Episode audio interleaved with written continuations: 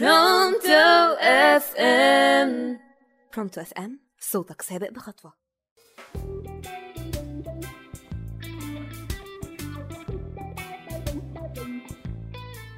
مساء الخير واهلا بيكم في الحلقة الأولى من برنامج مهاترات مجتمعية.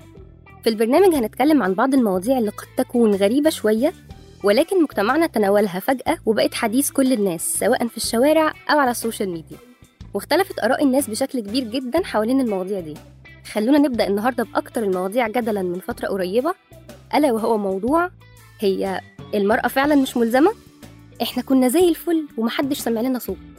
نمنا صحينا الصبح لقينا ترند فجأة هاشتاج الست مش ملزمة ترضع على الرغم إن الجملة بالنسبة لي وبالنسبة لناس كتير أول ما قريتها كانت وجودية جدا زي الأفكار اللي بتجيلنا بعد الساعة 12 كده إلا إن ظهر جزء كبير جدا جدا من المجتمع شايف إنه آه فعلا الست مش ملزمة ترضع وإحنا ما وقفناش بقى لحد هنا. دخلنا طبعا في إنه الست مش ملزمة تطبخ مش ملزمة تغسل مش ملزمة تنظف وهكذا حاجات كتير قوي. ما كانش ملفت بالنسبة لي كل الحاجات دي على قد ما لفت نظري وأكيد أنظركم جميعا موضوع الرضاعة ده. يعني أنا قادرة أتفهم فكرة اعتراضك على تنظيف البيت الحمل تقيل عليكي محتاجة مساعدة حقك. الطبخ برضو أحيانا بيبقى ملل محتاجة تاخدي بريك ماشي. الغسيل يخرب بيت تقل دمه. أنا قادرة أتفهم الحاجات دي. يعني نقدر نطلب من الراجل الله يخليك تلحلح وقوم ساعد إيدك معانا يعني. لكن الرضاعة طب مين هيرضع طيب؟ يعني طب ما إحنا كده بنعجز الناس برضو فاهمة؟ يعني أظن لو يقدر يساعد وسمع الشكوى الرهيبة اللي حصلت من الرضاعة دي كان يساهم والله. بس ما ربنا ما منش عليه بالحكاية دي واخدة بالك؟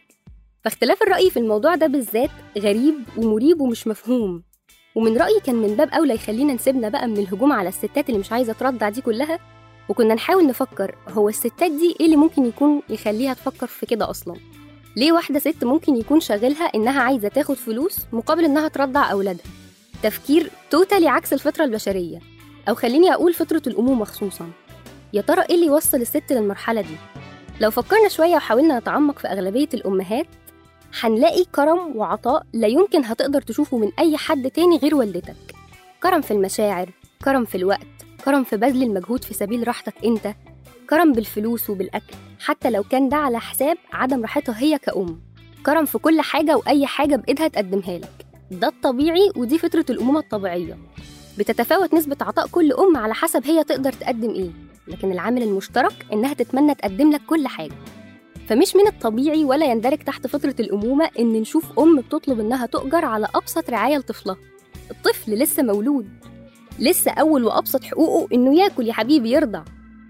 خليني أفترض معاكي إنك طلبتي من جوزك أو طليقك إنه يديكي أجر رضاعة ورفض. وقالك مالكيش حاجة عندي. هتعملي إيه؟ مش هترضعي؟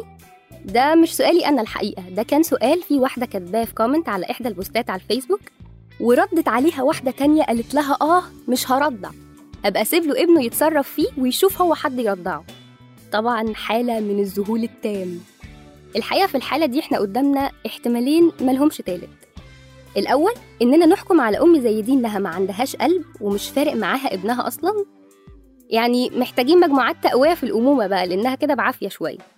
فالست دي من البداية ما كانتش تصلح إنها تكون أم. والاحتمال التاني إنه زي ما بيقولوا الضغط يولد الانفجار. كلنا عارفين وبنسمع عن حالات آباء هم كمان اللي جوزهم من الأساس ظلمهم. ما يقدرش يشيل مسؤولية بيت ولا زوجة وعيال وجايز يكون ما بيركعهاش لكن هو مشكورا حافظ من القرآن كله أيتين واضربوهن ومثنى وثلاث ورباع. فلما تكون بنت اتربت على إن نقاشات أبوها وأخوها بتدور بس حوالين يا ترى نضربها بالسواك ولا فرشة السنان ويا ترى نكسر لها ضلع ولا نكسر كرامتها لما واحدة تتربى في بيت ما تعودتش فيه إنها تشوف تقدير من الأب للأم. لما تتجوز واحد هي عارفة إن كل تفكيره إنه أول ما يبقى معاه قرش هيروح يتجوز عليها وأعلى ما في اركبيه وادينا أهو وهينسى تماما إن هي دي اللي وقفت معاه وهي دي اللي ساعدته وهي وهي. في الحالات دي يبقى كده الميزان أصلا مختل. ما أروحش أقول للست دي ساعتها انت ما عندكيش قلب انت إزاي بتطلبي أجر مقابل رعاية طفلك؟ انت مش أم؟ ده واجبك. العواطف دي إحنا بنتعلمها وبنكتسبها من الناس اللي حوالينا ومن تجاربنا. ومن العواطف دي عاطفة الأمومة.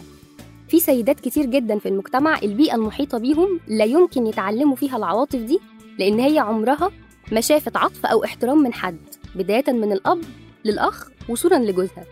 فساعتها آه توقع منها إنها ترمي ابنها لأبوه وهي مش حاسة بأي ذنب. بل بالعكس يمكن تكون حاسة إنها كده بتضايق الأب ده اللي هو يلا اتحمل المسؤولية. شوف بقى رعاية طفل بتبقى متعبة إزاي. الميزان كده مختل عشان في نماذج لما بيتقال لهم ادفع مهر كذا بيقولوا لأ وما معناش والظروف. الظروف مخلياه ما معهوش وما يقدرش على المهر لكن يقدر على المثنى والثلاث والرباع عادي. الميزان مختل لما التعبئة والإحصاء تطلع لنا دراسة إن في مليون ست ده إحصاء رسمي طالع من الدولة المصرية مليون أم اترمت بأولادها في الشارع في سنة واحدة. واحدة من الأمهات دي ما تروحش تكلمها في عواطف ومحاسن. عواطف إيه؟ هي ما شافتش عواطف أصلا.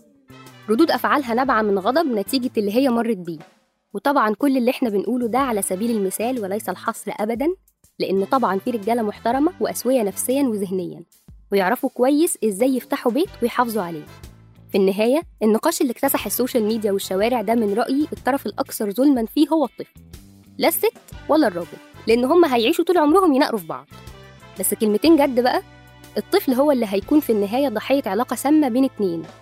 واحد منهم أو كل واحد فيهم يا إما اتربى تربية غير سوية يا إما ما عندوش ما يؤهله إنه يكون أمين على نعمة من ربنا اللي هي الطفل فبالتالي ما كانش يصلح من البداية. عشان كده حضرتك أو حضرتك أرجوكم وإنتوا بتاخدوا خطوة الجواز اتأكدوا من نفسكم الأول إن إنتم أشخاص سوية. ما عندكوش أي مشاكل نفسية أو شايلين جواكم تاريخ تجارب سيئة هيؤدي فيما بعد إنكم تأثروا في حق بني آدم ملهوش أي ذنب في الحياة غير إنه طلع ابنكم. العالم بجد مش ناقصه معقدين ومرضى نفسيين. لو عندك أو عندك شك واحد في المية إنكم مش هتقدروا توفروا رعاية لطفل لو شك إن جوزك مش هيكون أب سوي لو شاكك إن مراتك مش هتكون أم أمينة على أطفال أستأذنكم ما تخلفوش.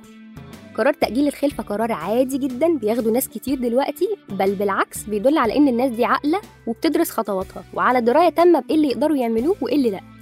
شوية وعي كده وناخد من وقتنا برهة نفكر فيها في المسؤولية اللي إحنا هنشيلها. عشان لا انت ولا انت تكونوا سبب في وجود بني آدم عبارة عن كلاكيع وعقد نفسية يعيش بيها طول حياته لأنه ما شافش ما بينكم البيئة اللي يكبر فيها بشكل سوي. بس كده دي كانت نهاية أولى حلقات برنامجنا. أشوفكم الأسبوع الجاي في حلقة جديدة ومهاترات مجتمعية. أنا مريم سعد وده برونتو إف إم.